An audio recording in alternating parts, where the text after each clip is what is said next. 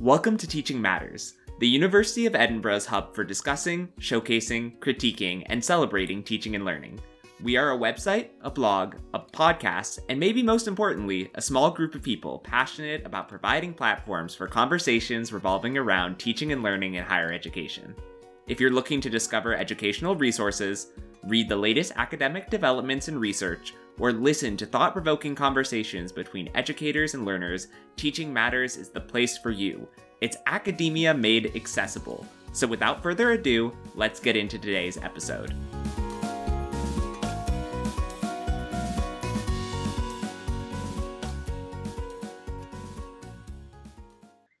Hello, my name is Fiona Philippi, and I'm Head of Doctoral Education at the Institute for Academic Development here at the university. I'm here today to have a chat with Professor Patrick Hadoke, who is the personal chair of arterial remodeling and the director of postgraduate student and early career researcher experience in the College of Medicine and Veterinary Medicine. In this short conversation, we'll focus on research supervision. It would be really great if you could start by telling me a bit more about your role and particularly about your experience as a research supervisor. Yeah, sure. So, as you said in your introduction, I'm a chair in arterial remodeling. And so my job combines research and teaching and also student and early career researcher support.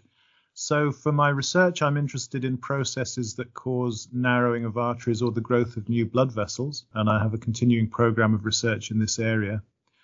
Uh, for teaching, I contribute to a number of undergraduate courses, and I'm also co organizer of a final year honours elective in cardiovascular pharmacology and therapeutics. And my support and administrative role is as the Director for Postgraduate Research Student and Early Career Researcher Experience for the College of Medicine and Veterinary Medicine. And this role oversees support and quality assurance for our students, their supervisors, and for our early career researchers. I got this final post really on the back, I think, of my experience as a PhD supervisor and then through my work supporting early career researchers through a number of initiatives.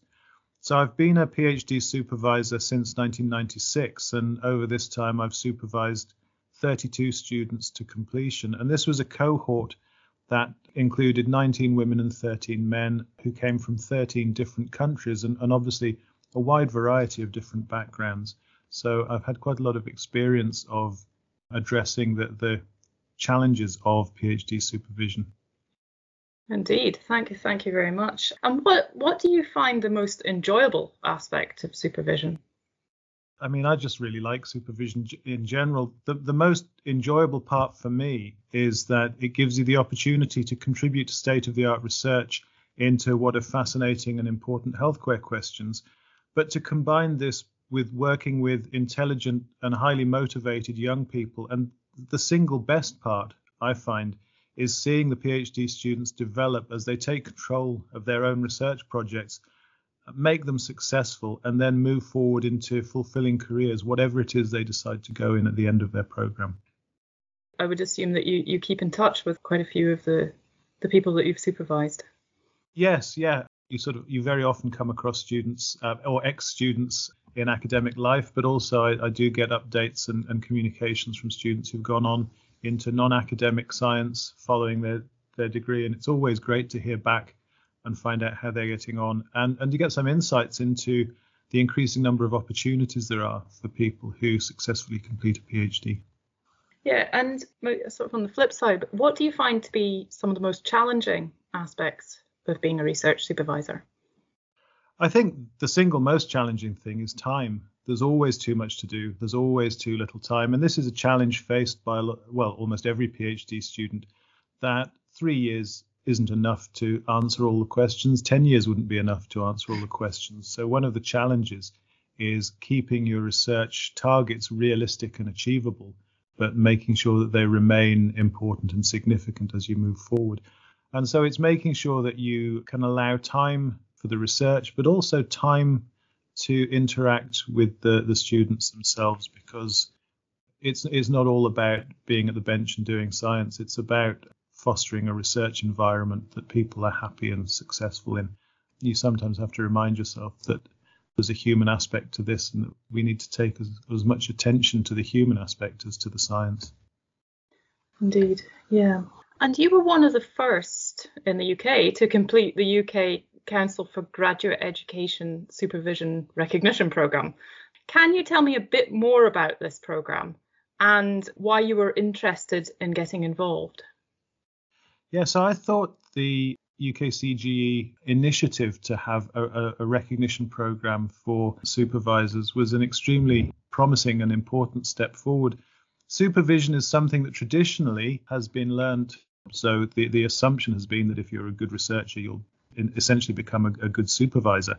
And we traditionally had a, a, master apprentice approach where a PhD student would join the, the group of a successful academic and hopefully the experience would rub off.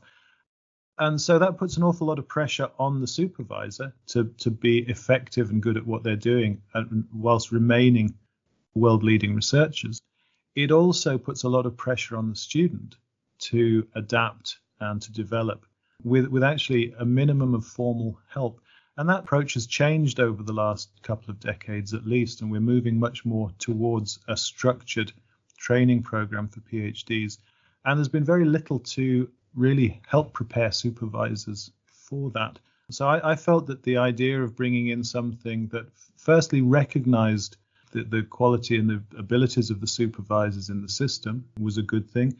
But more than that, for me, what it provided was an opportunity to reflect and review on my own experiences and practice and to analyze those experiences in the context of the wider community and the academic literature on supervision, which going back to time, I've always found difficult to make time to look at in detail. And actually looking at the literature and getting the realization that the experience of supervisors in Edinburgh, in Scotland, in the UK, and beyond are very similar, and a lot of the very similar issues arise. And so, this opportunity to compare my experience and approach to supervision to, to the approaches and experience of other supervisors, I found was really useful. And it, it prompted me to go back and question the way I did some things to see if there were ways I could do things better and also to to take advantage of really exciting approaches I think that other people are using to improve their supervision and to improve the experience for their students. Right, yeah, and you might have you've actually probably covered this, but is there anything that you would add about what you found to be valuable um, a, a, valuable aspect of the program. Yeah, so I, I, think this this goes back to you know Socrates, the unexamined life is not worth living idea, and that I think self-reflection is a really important aspect of learning and development, and the lack of time often means that that gets pushed into the background a bit. So I think the process did give me that opportunity to reflect on my own performance as a supervisor and it gave me a greater understanding of how I approach supervision. And it gave me the incentive as well to consider what worked well and what could be improved on in the context of research experience as a whole. One of the things that is clear is that everybody is influenced by their own experiences of supervision and the research environment and tends to take that experience into the way they become supervisors. And I think it's really valuable to be reminded that there are other ways to do things and other ways to approach issues, and that taking the time to consider your practice is a very sensible thing to do on a regular basis.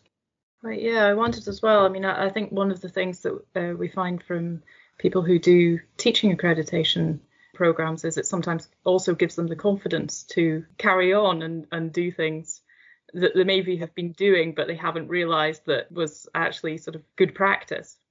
I, th- I think that's absolutely right, and I, I, think that that goes across a whole number of disciplines. In fact, i am a, a, rugby coach as well, and one of the things with rugby, rugby coaching courses is that they often don't tell you anything new, but they do give you that confidence that what you're doing is fitting into the overall picture of the way that that particular discipline's going. And I think that is an issue in academic supervision, particularly given, as I said earlier, that we're changing from a master apprentice model to what is now most commonly in our institution a co supervision model, where the dynamic between the student and the supervisor has changed.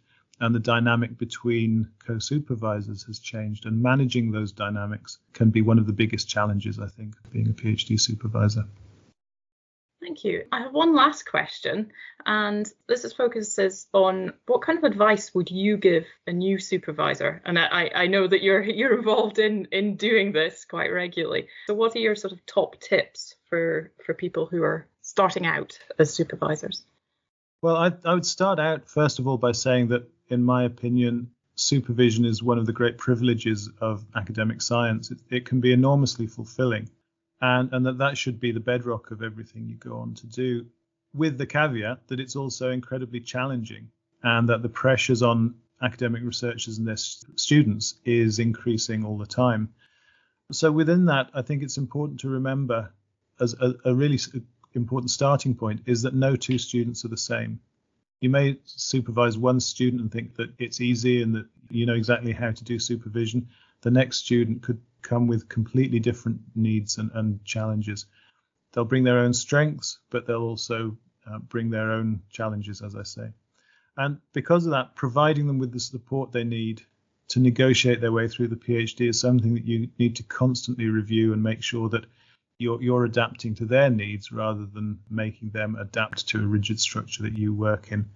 So I, I would, I've got a number of points I would think. I would start off, I would say that as a supervisor, you need to be open to advice and other opinions. I think it's really important to take support where it's available and to recognize when it's needed. I think it's important to remember that as important as the research is that you're doing, the people involved in it are more important. Uh, and that always needs to be the center of your approach to developing a healthy research group.